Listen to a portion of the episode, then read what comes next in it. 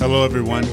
Welcome to the Conscious Vibe Podcast, where we elevate intellect through conscious dialogue while exploring race, politics, business, and culture. I'm Dr. Daryl L. Jones. And I'm Charles D. Mitchell.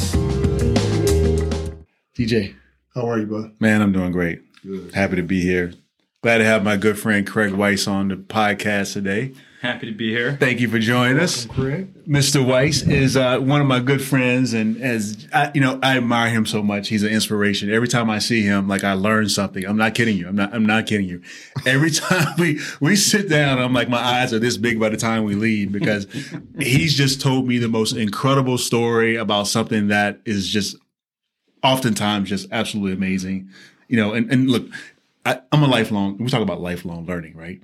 And and Craig is just one of those people that I feel like every time I'm around him, I'm learning. Oh, something. that's like, you gotta have friends I'm, I'm like moving that. things that's around. Beautiful. But but just little background. Um, don't blame him for this, but he's a he's a recovering. Uh, I call myself a recovering corporate lawyer. He's a recovering patent attorney. Okay. Uh, turned entrepreneur that grew the hell out of a, a, company that was just one of the hottest companies around. Um, I'll let you talk about NJOY a little later. And then um, uh, post NJOY has been doing a lot of things relative to, um, I guess, a serial entrepreneurship, uh, uh, venture capital investing, uh, early stage companies, and just uh, all around good husband, father, um, community guy, does good, wants to help people. What are Craig's shortcomings? you don't have enough time on today's program. Uh, uh, he likes old movies. How about that? Okay, that's fair enough, man. That's fair enough. That's his vice. Uh, but Craig, uh, so look, give the audience a little bit of background, like your your family dynamics, you know, where you grew up, and then just like early part of life, and then we'll jump in from there. I had a very uh, non-traditional upbringing. Um, so my my mom gave birth to children in the 1950s, 60s, 70s, and 80s. Uh, and she was a federal judge for 25 years, probably the only female federal judge in the country with seven kids. Um, and so I grew up in this really interesting house where uh, my mom was this, you know, like esteemed judge uh, she was an immigration judge, so it was one of my favorite jokes in high school. I would say to my friends, I would say, "You mouth off at the dinner table, you could get sent to your room. I could be deported." um, and so, uh, and then my, you know, the first two kids were the girls, and the next five are the boys. And so my two oldest sisters, you know, my sister Gail has uh, was the first person in the 150 year history of her college to triple major uh, English philosophy psychology, and then she got a PhD from Yale, and she's a professor at George Washington University. And my sister Felicia had a PhD in clinical psychology.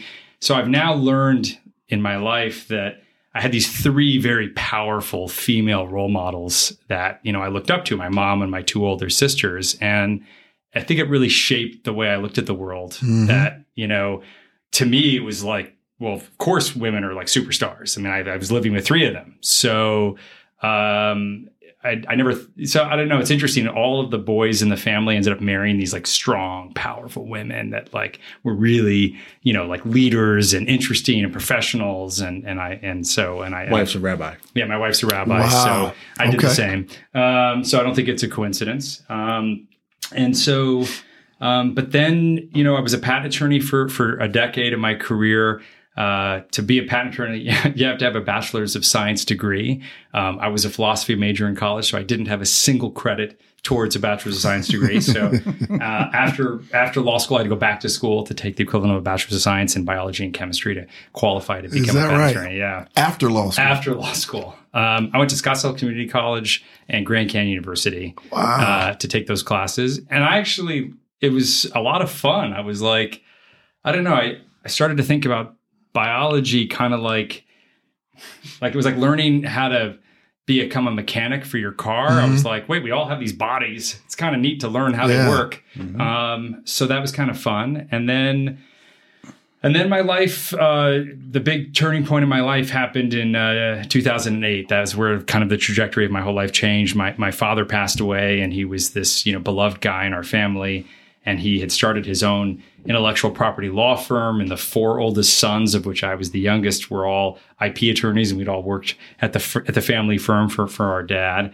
And so, you know, for me, it was just uh, you know a, a very fear inducing moment. I I had a 15 month old son and you know, just found out there was some, you know, just some, you know, he was a late walker and a late talker, and okay. there were some, you know, developmental challenges. And uh, my dad was just one of those guys who was just like always there for you.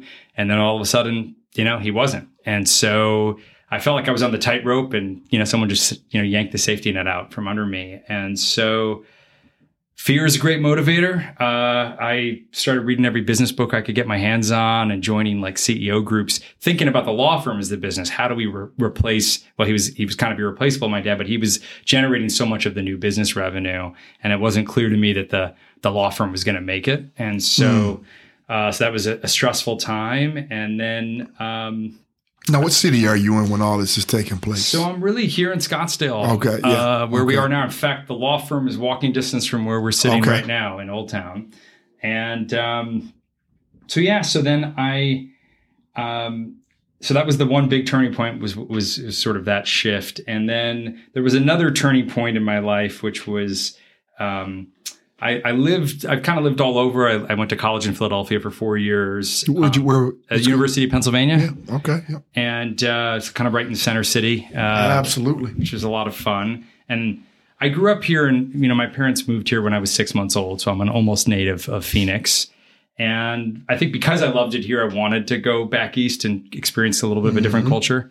And um, and so, junior year of college abroad, I went to Jerusalem to Hebrew University, where I met my wife, who was also an American on junior abroad. And so we kind of met and fell in love. I was 20 years old. So I, I, I always joke with my friends, uh, like I cheated. I met my wife when I was 20. Like I didn't have to go through all of the hassles and, uh, you know, all the tr- troubles that everyone else went through. And so, um, so we ended up living off and on for about four years in, in Israel. Um, just really loved it there, loved the people and the culture and the experience. Um, and, you know, I think one of the reasons why Charles and I have always bonded is because I think we've always a little bit felt like outsiders.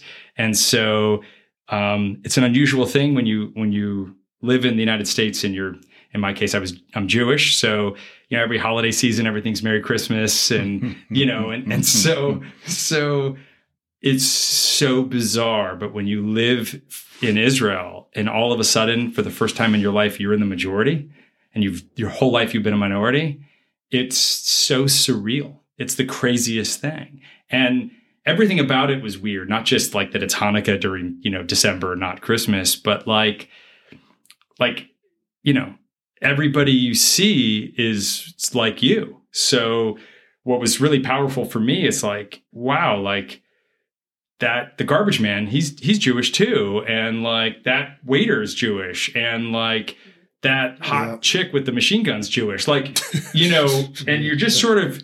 And I always joke, I, I so there's a there's there were these two two big influxes of immigrants into Israel in the early '90s when the Soviet Union collapsed. About a million Russians um, moved to Israel, and then um, uh, they they also had. Uh, a sizable Jewish population in Ethiopia that was under danger from uh, this this sort of you know, unfortunately, in a lot of these countries, there's like the the the government collapses and then these are sort of rebel forces come in and there's all these terrible you know genocides. And so the, the government of israel swooped in and, and basically rescued this huge population of jews from ethiopia. So i always joke that you know i i, I see more black people in jerusalem than i do in scottsdale.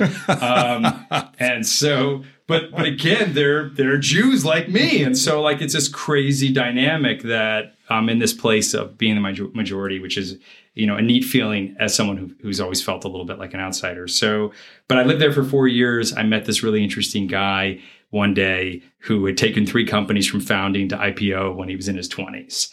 And so kind of a serious dude. And he was, he'd grown up in Philadelphia. His parents had moved to Israel when he was 10. So he spoke English like us, but culturally was a little more Israeli than he was American. And we struck up this friendship. And he was the first person to kind of suggest that maybe I shouldn't be practicing law and I should become an entrepreneur. And he kind of planted that seed and And so, uh, and then when my dad died, and and and he was kind of giving me that nudge, um, that that was really what set me down that path. So, question for you, um, Penn. I'm gonna like kind of a selfish question here. Remember Cliff? Hmm? So Cliff King is a good friend of mine, and um, he's uh, director of sports marketing at Brand Jordan, and he has a son who's a hell of an athlete, uh, football, basketball, and he's being recruited by Penn, Hmm. which not quite the hotbed of sport, Mm. But we we know what else that brings, right? Sure. going to Penn. Um, I'm going to visit there in a couple weeks. are you? So this could be Taking interesting. Jaden to visit He there. went for his for his visit. They've been looking at him for two years. He finally went for a visit. He's come back. I'm doing everything I can to convince him, hey, to walk on to Oregon or to walk on, take advantage of that Penn opportunity. What was your experience like at Penn? How did it how did it change you? How did it cement certain things about you? So look, I, col- you know, the cliche, like college is the best four years of your life. Like it really was for me. That's awesome. Um, I loved Penn, and it was when I went, it was considered the social Ivy, and, and Yeah. it really was. Yeah. Like, and I remember walking around, and I'm like, I never met like cool nerds before. Like, you know, but there are part of that's Philly too, right? Right. Yeah, yeah. You know, true, yeah. and like they were like partying, and I was like. The people who were the smart kids when I was growing up, like they didn't party, they didn't go, like they were the ones staying home studying on Friday night. So I was just sort of blown away by that. Like, awesome. you know, Yeah. so they were like fun and casual and cool. Um, and I like, I think the only people who don't like Philly are the New Yorkers. The New Yorkers, so- they look down on so Philly like it's just there, bro. like It is not so a real true. city. But It's for so everybody true. else, it's a cool Philly's city. cool, man. You got to find your, your niche in, Yeah, in Philly. Like you got gonna figure it yeah. figure it out. But once you do it, it's a pretty cool city. It's a great place. Yeah. So, you know, and one of the things obviously that Penn has that that not any other kind of Ivy has is this this Wharton, right? This unbelievable right. undergraduate business school that has this incredible brand that you know you get to have with you for the rest of your life. So, um, and look, the sports when I was there were great. So all four years I was there, we went to the NCAA tournament in basketball because the winner of the Ivy League gets an automatic bid. Got it. So okay. so all four years we went and it was super fun. And then and our football team was awesome and went undefeated my senior year. Is that Um, right? Yeah. Wow. So we had great sports at Penn. We had um, so we had two guys that played when I was there who both made it into the NBA. So Oh, wow. uh, Matt Maloney, Yeah. who ended up Yeah. being, being a starter for Houston, Yeah. like, and then and then his teammate Jerome Allen, who made it onto the Pacers and a couple of other teams. And the irony was Jerome Allen was a way better one-on-one player than Matt Maloney, but Maloney had a great outside shot. Sure. And so in the NBA, if you're not going to be the first option, you need to have a great outside shot. And so, um, but anyhow, so we had a we had a blast. So the sports is great. You get this amazing education. Ultimately, it's the people though. Like I think college is all about your classmates and not as much about your professors. So I've got, you know, some friends that I'm still friends with today that I met in college that are just, you know, amazing people. Yeah, I you know I'm I'm, I'm with you. I think um, that's the thing I, I try to kind of Charles and I had a conversation earlier about that undergrad experience and what it means. And as you look back, a lot of it really is that social environment. You almost assume you're going to get your education and figure that out, but that social piece because you're still coming to an understanding of who you are. You- I think you just hit the nail on the head. I just had this conversation a week ago and I said when I look back to college, I I don't remember I almost don't remember a single thing that I learned in the classroom in I would have college. to- have right? to somewhat agree But with you. Yeah. but what I learned was 100% agree. yeah, but I what I learned was who I am. who you are. Because you don't know for sure who you are when you show up when you're 18 years old. But then you meet people who don't know you. And then you start to have this interesting conversation. Well, what, what's DJ going to think of me? Well, what do I want him to think about me? What, when he walks away, what do I want him to think about is this guy Craig? And that ends up becoming who you are, right? That's absolutely right. you know and then you meet people this happened to me a lot too I'd meet people. I'm like, that was really cool. I like how he said that, or I like how he did. I'm, I'm going to try to do that. And then you, the opposite, right? Like, God, that was kind of that didn't make me feel good. I think that was kind of a dick thing that this guy said. Maybe I should, you know, not do that. You know, and so Man, that's beautiful. I think college, you know, when I think back on that time, I think it really solidifies, uh, at least for me, you know, the kind of people that you want to surround yourself with in terms of the your, your friend group, uh, and and folks that are um, aspiring to do, you know, doesn't matter what career, or what field, but just good things in life, right? To to do to do good when you're out in the world. Um, and I think when you're in your career and you're out into the you know, the world that we're all in now, you see the people who you want to become like to aspire to like these are the things I can become. And these are the things that I can achieve uh, because I've got a peer network or people that I'm around that who really show you that just about anything's possible, right?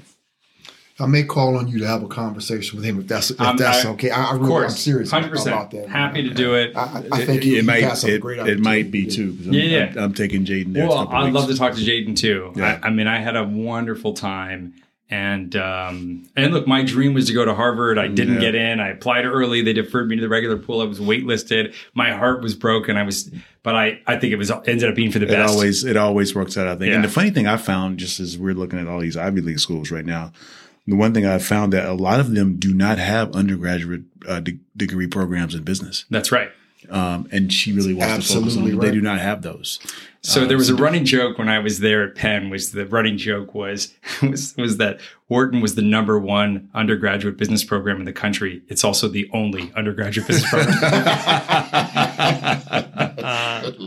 but you know, obviously, like lots of famous people went there, and you know, and like you know, uh, and got their business degrees from Wharton, including just undergrad Yeah. and, and not you know the MBA. So if she's interested in business, or if your friend's son is interested. is.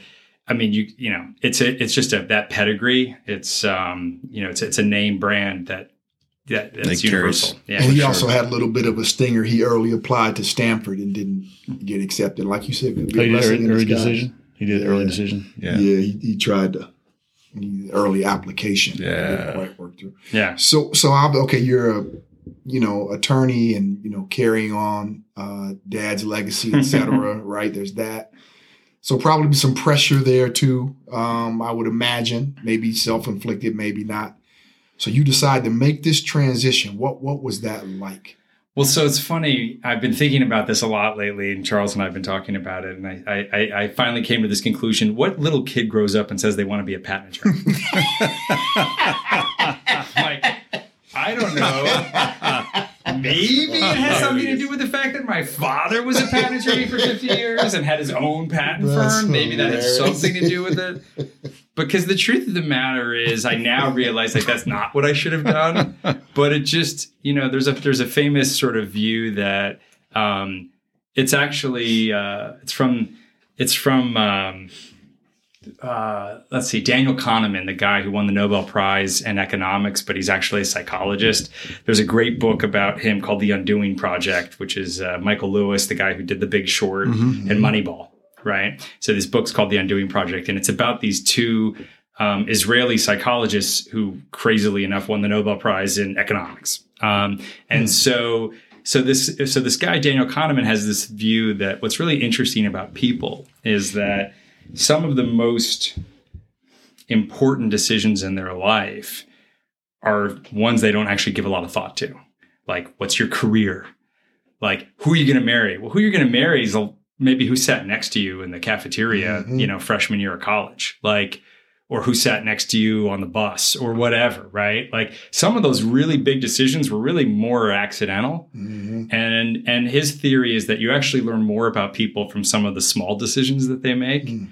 You know, like okay, maybe they're a doctor because their parents are doctors, but what kind of a doctor do they become? You know, yeah, yeah. and and and that kind of thing. And so for me, you know, I just kind of became a patent attorney because I, you know, just sort of felt like that was the path of least resistance. And and um, but I um, so I have a brother, one of my brothers who's also a patent attorney. Uh, he'd gone to China for a client of our firms and in like 05 and, and saw like a crude version of an electronic cigar at a trade show and thought, well, this would make a great product if ever they could somehow get it down to the size of a cigarette. And so he founded this company called NJOY as a venture of our law firms in late 06.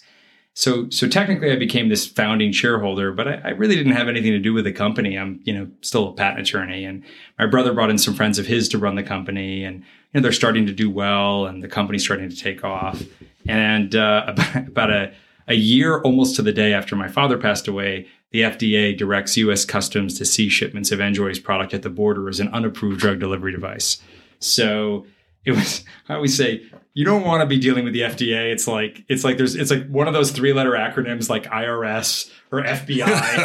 like you just don't they show up at your door. Yeah. It's not a good thing. It's, yeah, and of, of, all the government agencies, they might be the scariest, you know. And so no one wants you to have anything to do with you if you've got some involvement with the FDA.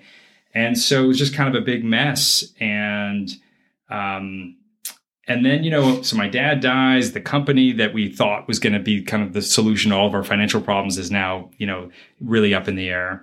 And then uh, my my friend from Israel, this guy named Eli, sort of goes from friend to mentor, and he sort of suggests, you know, well, you know, this this electronic cigarette thing seems to be a big deal. Your family founded one of these companies. Like, how come you're not more involved in this? And I start to kind of get up to speed and one thing leads to another and i end up you know kind of leaving behind the practice of law to go run NJOY which i cannot sort of overstate how absurd this was right? Like i was a lawyer providing legal services to clients. NJOY is manufacturing r&d distribution marketing regulatory like things i didn't know anything about.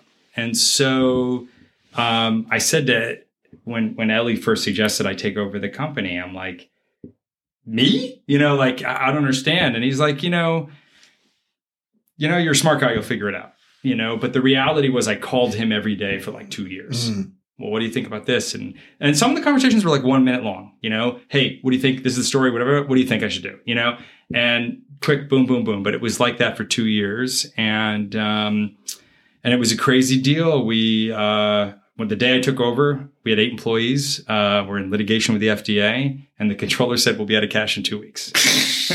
so, so now the funny thing about it is, I didn't really feel like I was taking this huge risk because I was leaving the law firm, which was no longer on such great solid footing, and you know, it's like, you know, that joke, right? If you, you got nothing, you got nothing to lose. Like, I, I just didn't feel like I was taking a massive risk because they both seemed risky. Um, I staying staying at the law firm seemed very risky. Leaving seemed very risky. So the the, the delta didn't seem that big. Um, and so, you know, also you could probably take it from a standpoint too that you know you can always go get a job somewhere, right? You know, you're never going to be hungry or homely, right? Well, and I think that's the benefit of of being a lawyer. Didn't say that right. Right, right. Because if you do have an education, then okay, yeah, you're you're employable. You're mm-hmm. not going to, you know but um, you know, but it's still I don't know. It's interesting. There was some point in my life where I realized that was scary to me to work for somebody else, to be an employee, because then you're putting your fate into somebody else's hands. Oh yeah, and that doesn't that just didn't feel great to me, and that that ended up becoming a mantra of mine. Is that one of the things like when I encourage people to be entrepreneurs, I say, listen, when you when you work for yourself, you're in no danger of being fired. You know, you can go out of business. That you can do for sure, right? It doesn't mean you're going to for sure be successful, but you're not going to arbitrarily be fired by some boss who mm-hmm. you know you you don't agree with. And so, um, but yeah, so it's a crazy story. The, the, the short version of it is raised a couple of hundred million in private equity, got the company to a billion dollar valuation in three and a half years manufactured 80 million units of these products, distributed them in 130,000 retail locations, ran commercials during the Super Bowl in, in, Phoenix and a bunch of other markets, and billboards in Times Square and double decker buses in London, and met with FDA four times and Health Canada twice, and the MHRA in the UK twice, and testified in front of the US Senate. Uh, which will go down as one of the worst experiences in my entire life. Um, and so, but it was a wild, crazy ride. Um, and I learned a ton along the way, made certainly plenty of mistakes uh, got a few things right, and um, and in February of 2014, I I you know did my Series D round of 74 million at a billion pre with Fidelity and Morgan Stanley and Bain Capital. And people are kind of slapping me on the back for creating a unicorn. And here in Arizona at the time, I think there were only five or six billion dollar companies.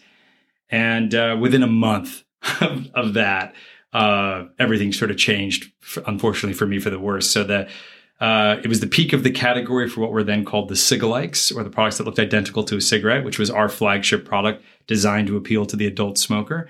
And uh, products that looked nothing like a cigarette, like Juul, for example, that mm-hmm. unfortunately for them had a lot of youth appeal, became the dominant form factor in the industry. And so the the investors saw we weren't on the same financial trajectory that we had been on when they made their investment, and you know, if you're the CEO, the buck stops with you. So I was politely asked to go from CEO to executive chairman of the board, which I did for a year and, and cycled off. So for me, it was a bummer because I had taken the company, you know, kind of from nothing Absolutely. to a billion, but had wanted to go public and take it to 20 billion and never got the chance to do that. So, uh, so then I'm kind of in this weird situation where I'm unemployed. I've had this crazy experience, but okay, so now what? And uh, you, know, you know, I think back to that time because you and I we, we were talking a lot then. You know, when this whole thing was going down, and one of the things I always thought was that you know, moving past that scenario, what I think the company missed from you was the energy you brought to the organization every day in terms of the story around NJOY and the opportunity to do something different in the marketplace than all the competitors were doing at the time. Um, strategy aside, right? Being able to be a, a, charismatic, visionary leader in a new segment, quite frankly, you know, um, I think you had that nailed. Well, I, I, talk about it a lot. I guest lecture at WP Carey here at ASU. Uh, the seniors taking entrepreneurship, and then the MBA and exec MBA students. And I talk a lot about that. There's a great book uh, by Simon Sinek called Start with Why. He did a TED talk that was really popular. And it's this idea of, okay, so, you know, what what do you do? That's like the basic question. You say, oh well, you know, we we sell electronic cigarettes. And the next question is, well, how? Right? It's a little more complicated. Well, how do you do it? And you know, we could have said something really sophisticated like oh well you know we've got this proprietary technology for matching the pharmacokinetic delivery of nicotine to the bloodstream of a combustion cigarette by you know matching the uh, you know the the, the, the particle size of the nicotine to get it to you know to to get across the blood brain barrier in the same amount of time that a cigarette does, uh, but without the toxicity that's created from combustion. Uh, but the real question is why? Why are you doing what you do? And that's the really important question. And we we got to that answer quickly, and I think it's what separated us from the hundreds of competitors, mm. which was our why was our mission is to obsolete cigarettes. And these cigarettes are killing half a million Americans a year, causing hundreds of billions of dollars of cost to our healthcare system. And at the end of the day, you know, when I started at NJOY, tw- I think 21% of adults in the United States were smokers. And what was interesting for me was like, wait a second, they're addicted to nicotine, but nicotine's not a carcinogen. Mm-hmm. Nicotine's an FDA approved drug, right? It's the delivery system that's carcinogenic. It's burning you know things that that causes all of these cancers. So i thought well wait a second you know the world health organization said a billion people were going to die this century from smoking.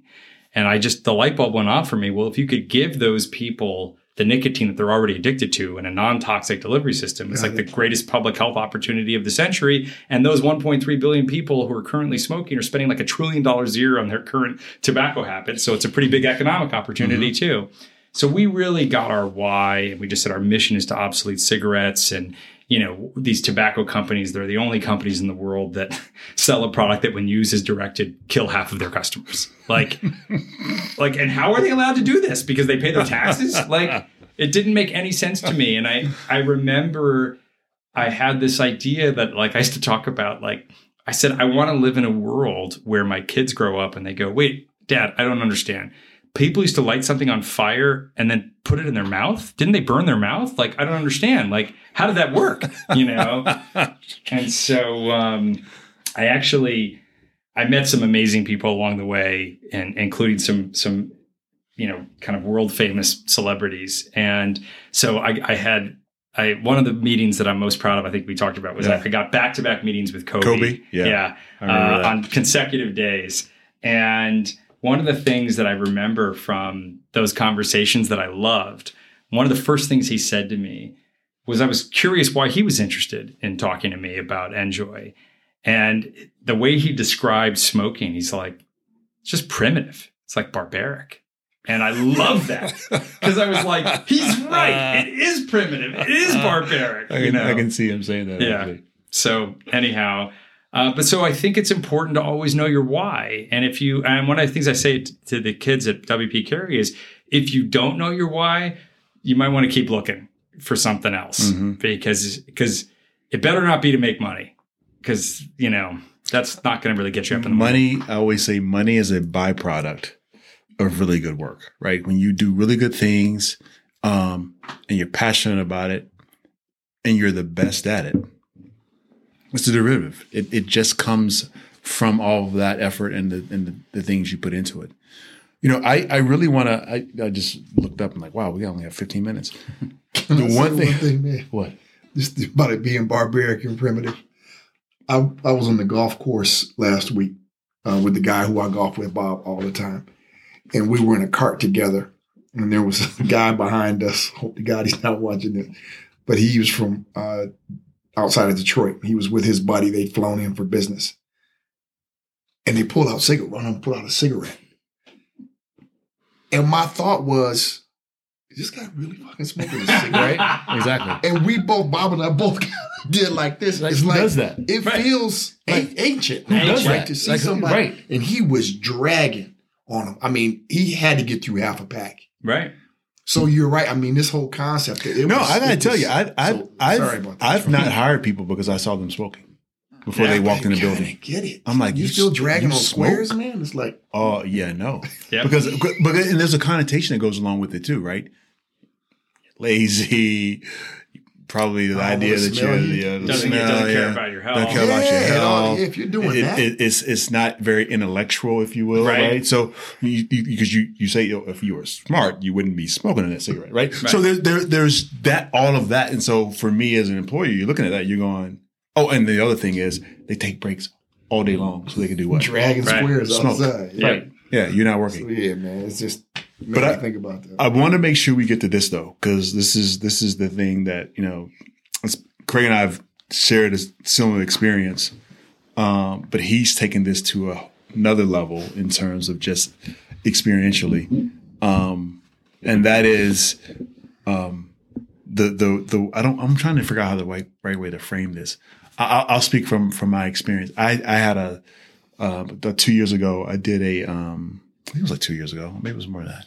But I did a psilocybin therapy where I spent like six hours with this this um, guide, if you will, where I was under the influence of psilocybin um, in a controlled way and uh, blindfolded and had this euphoric and amazing experience. And um, I've since sort of followed that movement, right? There are a lot of books about it. Michael Pollan's written about it. A lot of podcasts. Tim Ferriss has had Michael Pollan and others on to talk about it. Um, and I know that you've had some experiences. Um, do you mind sharing Yo, that? please, I'm happy to. So, yeah, I mean, and look, your story that you told me was very inspiring to me. And um, in fact, I, I, you may recall, but I, I wanted to go to the same person. And when I contacted her, I was like, "What did you say to her?" Because she's not taking new people anymore. and Yep. I, I just was holding you personally responsible for that. um, but but so no, I Rightfully so. yeah. So I, I like you, I, and I went down a little bit of this rabbit hole. I read Michael Pollan's book, How to Change Your Mind, which was a real eye opener for me. I had no idea that there was this like 50, 60, 70 year history of FDA approved clinical trials into the efficacy of psychedelics. And, you know, if you look at mental health in this country or in the world, the last big breakthrough was like Prozac, like 40 years ago. There hasn't really been any uh, other than the, like these SSRIs. Yeah, there's new ones, but they're all kind of the same thing. And they don't really work that well and they cause all sorts of other challenges. And so I started to read about all of this and it was really fascinating to me. Um, and there's a series. So one of these, one of these psychedelics, uh, is, is already FDA approved, which is ketamine, which is basically a disassociative. When you take it, it's normally uh, anesthesiologists give it to you if you're going to have surgery or something. But um, but then these other ones, psilocybin that, that, that Charles mentioned, is in phase three clinical trials, and MDMA, which is Psilocybin, better known as mushrooms. Mushrooms. Were magic mushrooms. And so so I started to learn like, wait a second, these things are actually like have incredible track record of ther- ther- therapeutic benefit. And so um, yeah, so I, I, I like Charles, I had um, uh, now two of these experiences where you have um, like they, they- so so in the clinical trials that the FDA has approved, there's there's sort of a protocol that they follow. Like Charles mentioned, you you've got the blindfold, so you don't have visual stimulation, and they put these headphones on, and you listen to music that mm-hmm. doesn't have uh, words in it, so it's instrumental mm-hmm. music, mm-hmm. and and what I found that that to me was so powerful about it is what? There's these there are these three movies it's a trilogy it's the lowest grossing trilogy of all time. Uh, before sunrise before sunset before midnight uh, ethan hawke is the main star of this trilogy. And uh, he has this great line i think it's in the first movie that has always made me think about the psychedelic experience which is that he said um, i've never been to a party that i wasn't at and i've never been on vacation where i wasn't there and this idea is we're with each other, we're with ourselves every All- waking second, Exactly. right? The only time you're taking a break from yourself is when you're asleep, right? And that's actually one of the interesting things about dreams, right? Is that you're not really there. You're there, but you're not really there. That's another conversation. That's another conversation. And so, but but so what was so amazing about the experience is it's the only time in my waking life I wasn't with myself.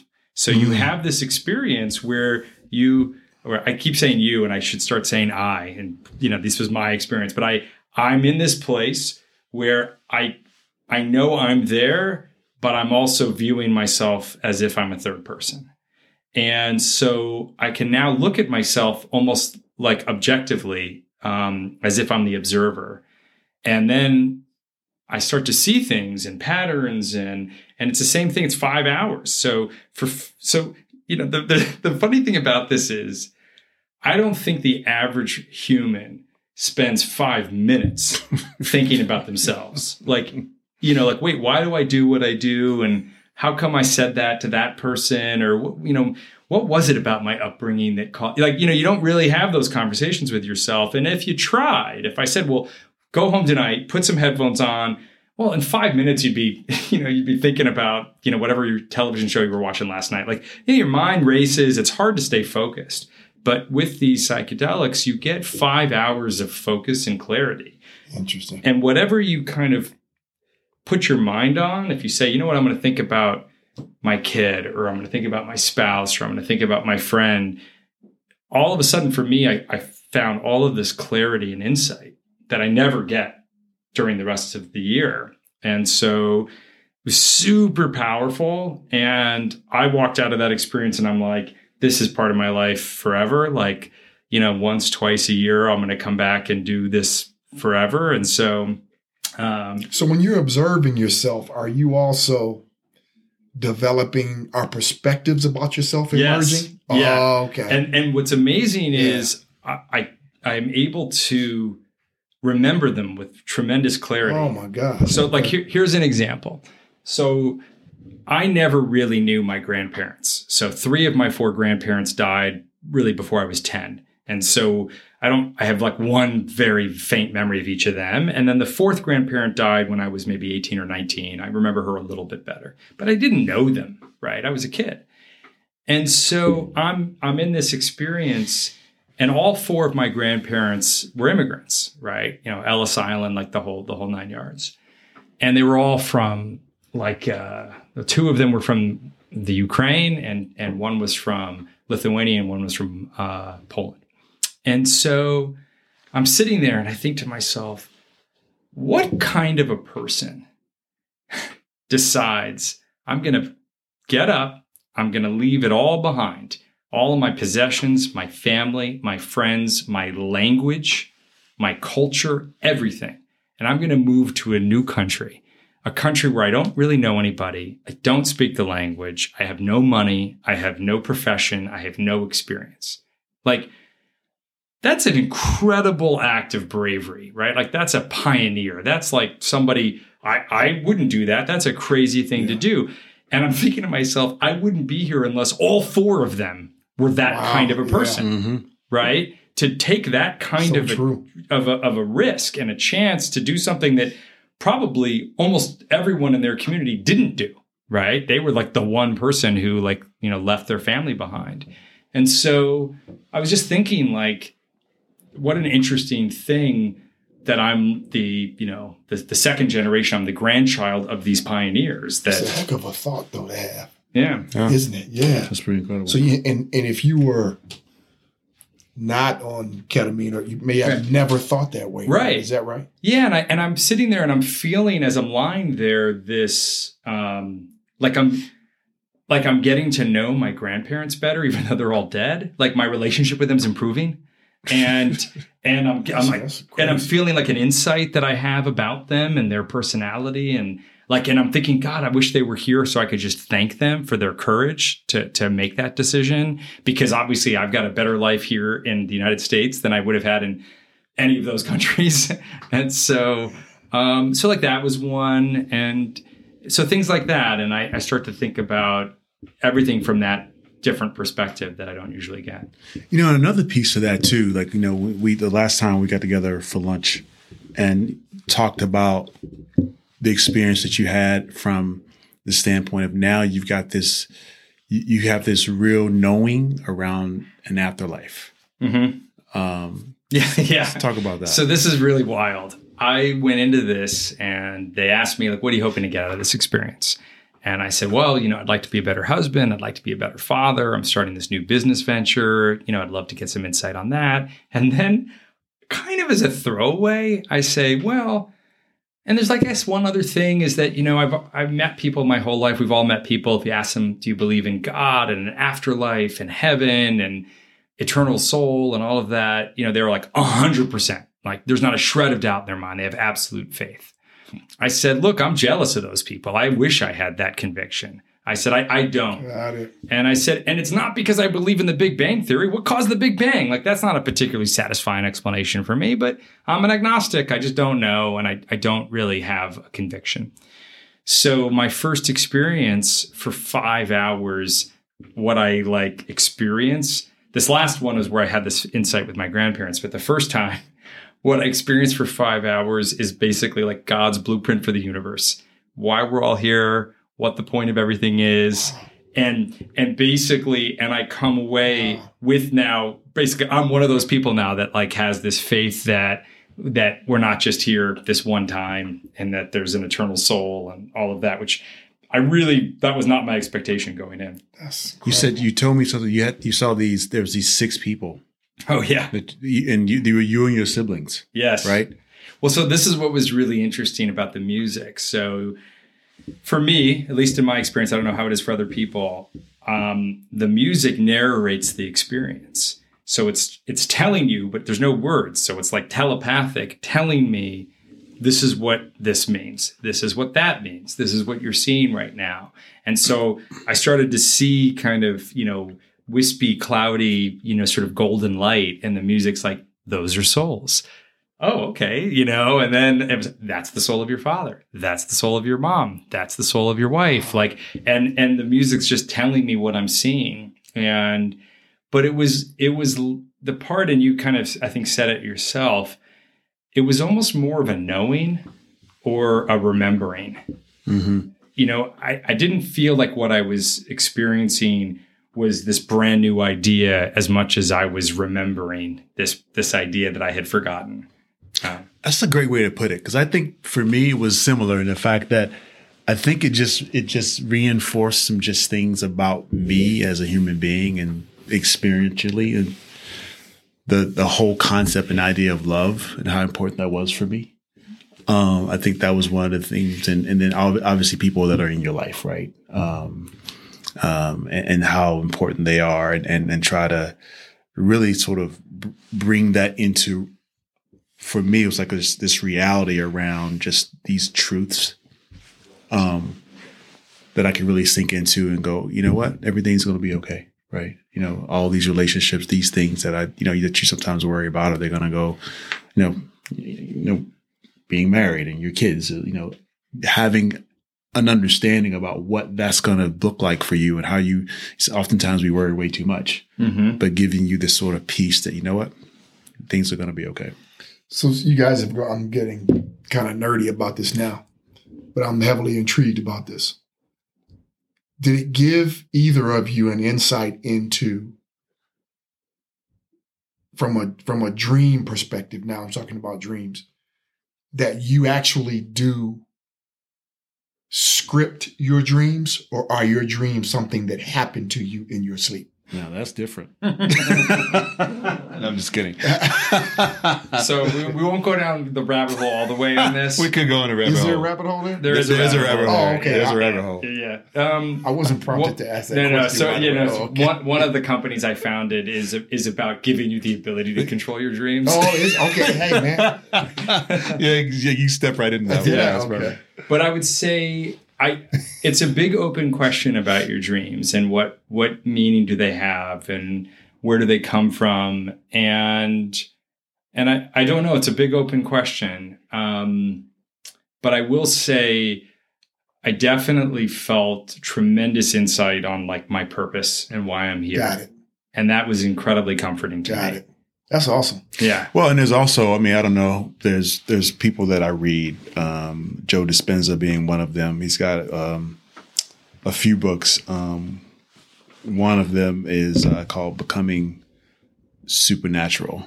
Um, is how the is that I think get the title right. How the how the common do the uncommon, and it's largely based in meditation and it's the whole idea of like these these this quantum theory of there are all these various possibilities out in the in the world, right? And that you can be a co-creator of these possibilities, right? Th- using meditation as a vehicle, but putting together the the the mind of what you can visualize and create with the heart, meaning the emotion that draws those things to you um, to make them reality. So uh, I love that. There's there's there's a bit of that out there too. Interesting. I like the look of intrigue on your face Yeah, I'm. Uh, here's why I ask. This is last night. I I had a slice of carrot cake that I shouldn't have had. Every great story begins with that very sentence. It had dairy in it. didn't Took some Lactaid. dairy, huh? But I, I was staring at this carrot cake, and I had a slice of carrot cake. I, I, so I knew I shouldn't have had it, and I did it. All right.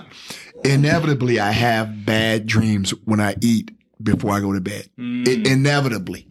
But I, I thought I was going to stay awake longer, but I didn't. It put me to sleep.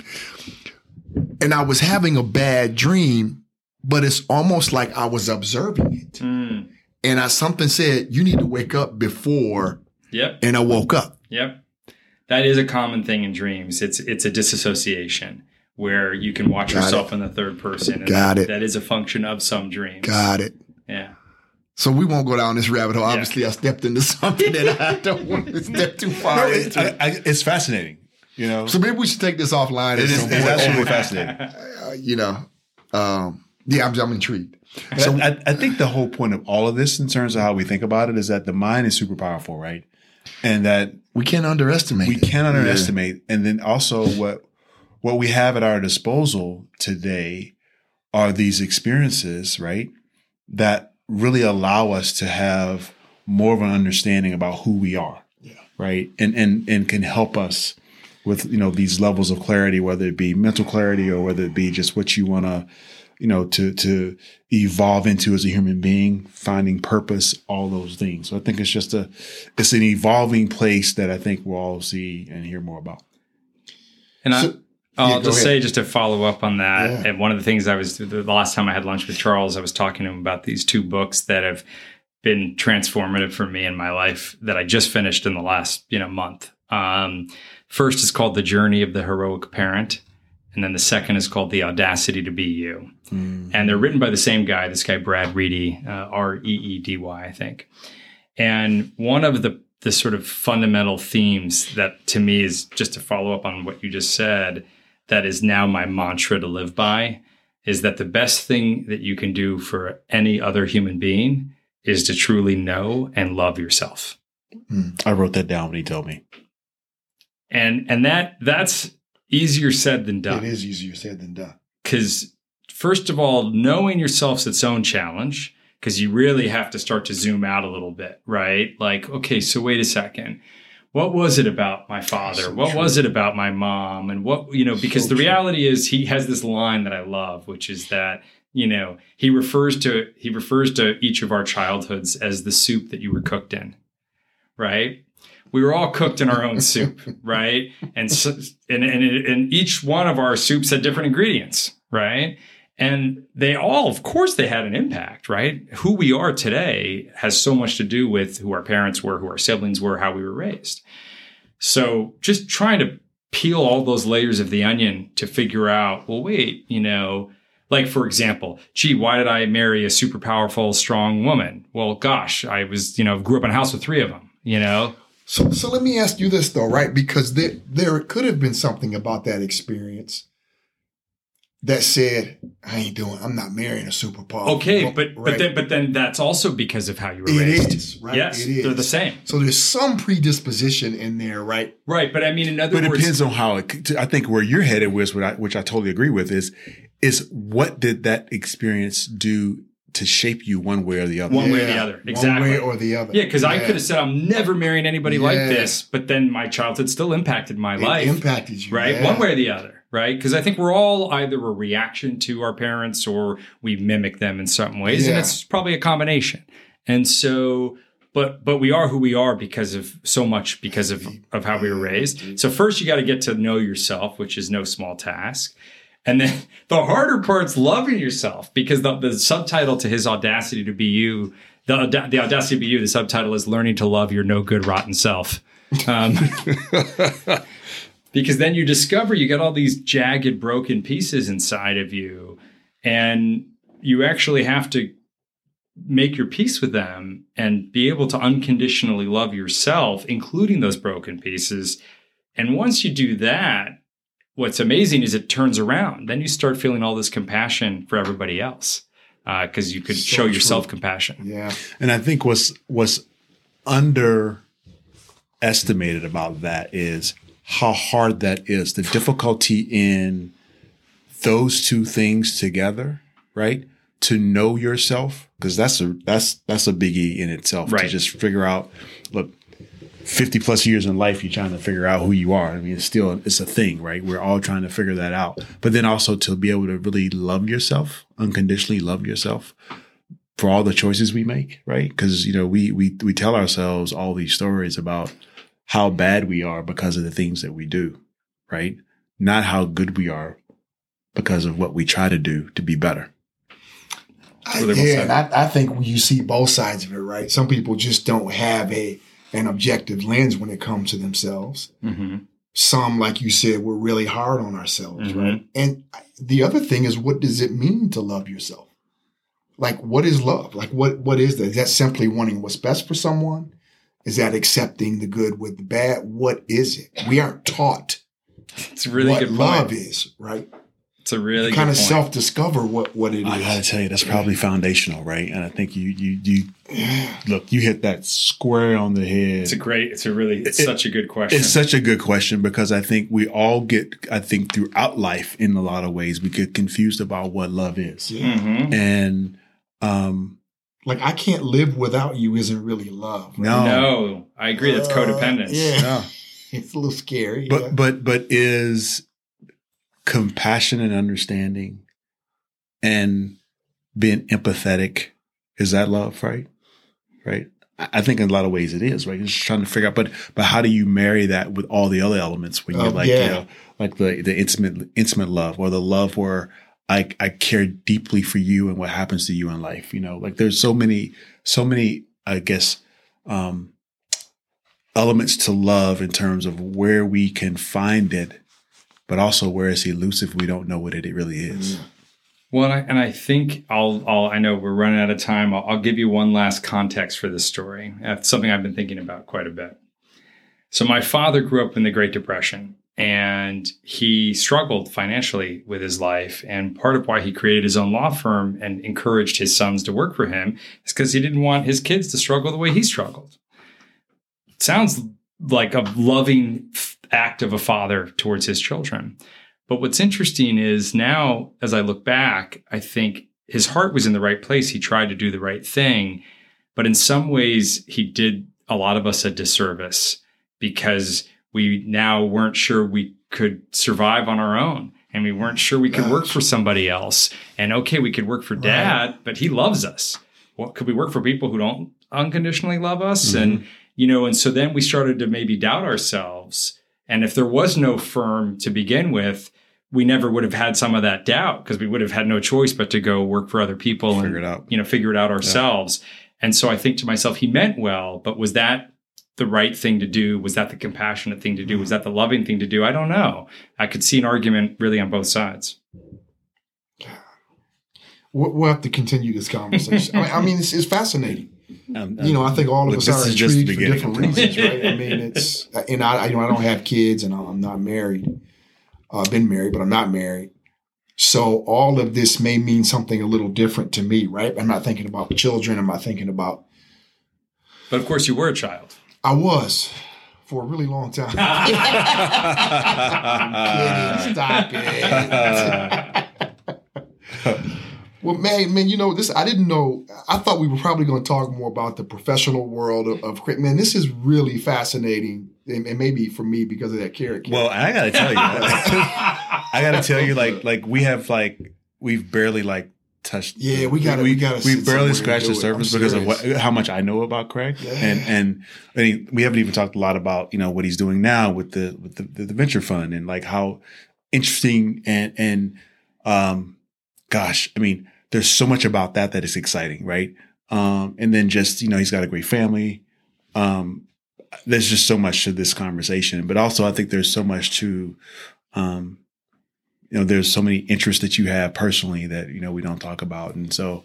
Well, um, I'm fascinated so by you, man, because I, anybody who's that introspective and does the work to understand, um, not just the impact you have on yourself, but the people around you, man, I, I respect that a lot. So, what do you talk about Burning Man? Oh, yeah, no, I could do a whole show on Burning Man. Look, I don't usually get to compete with Carrot Cake, so the fact that I'm on that same level right now is really exciting to me. I've never, if I don't know that I ever thought I could come out on top with Carrot Cake, so that's exciting. Well, Carrot Cake brought me brought me to Lactaid, and I thought I would never take Lactaid, man. But I, so, I, no other vices as far as my my dairy allergy, but I, I gotta have some carrot cake every now and again, man. You know. Can't blame you. Well, I really enjoyed the conversation. pleasure. Happy to continue the conversation anytime. We will do it at dinner. Uh, that's that. I'll take you up on that one for sure. And thank you for joining us on the Conscious Vibe. Thank you for joining us. And check us out on tcvpodcast.com.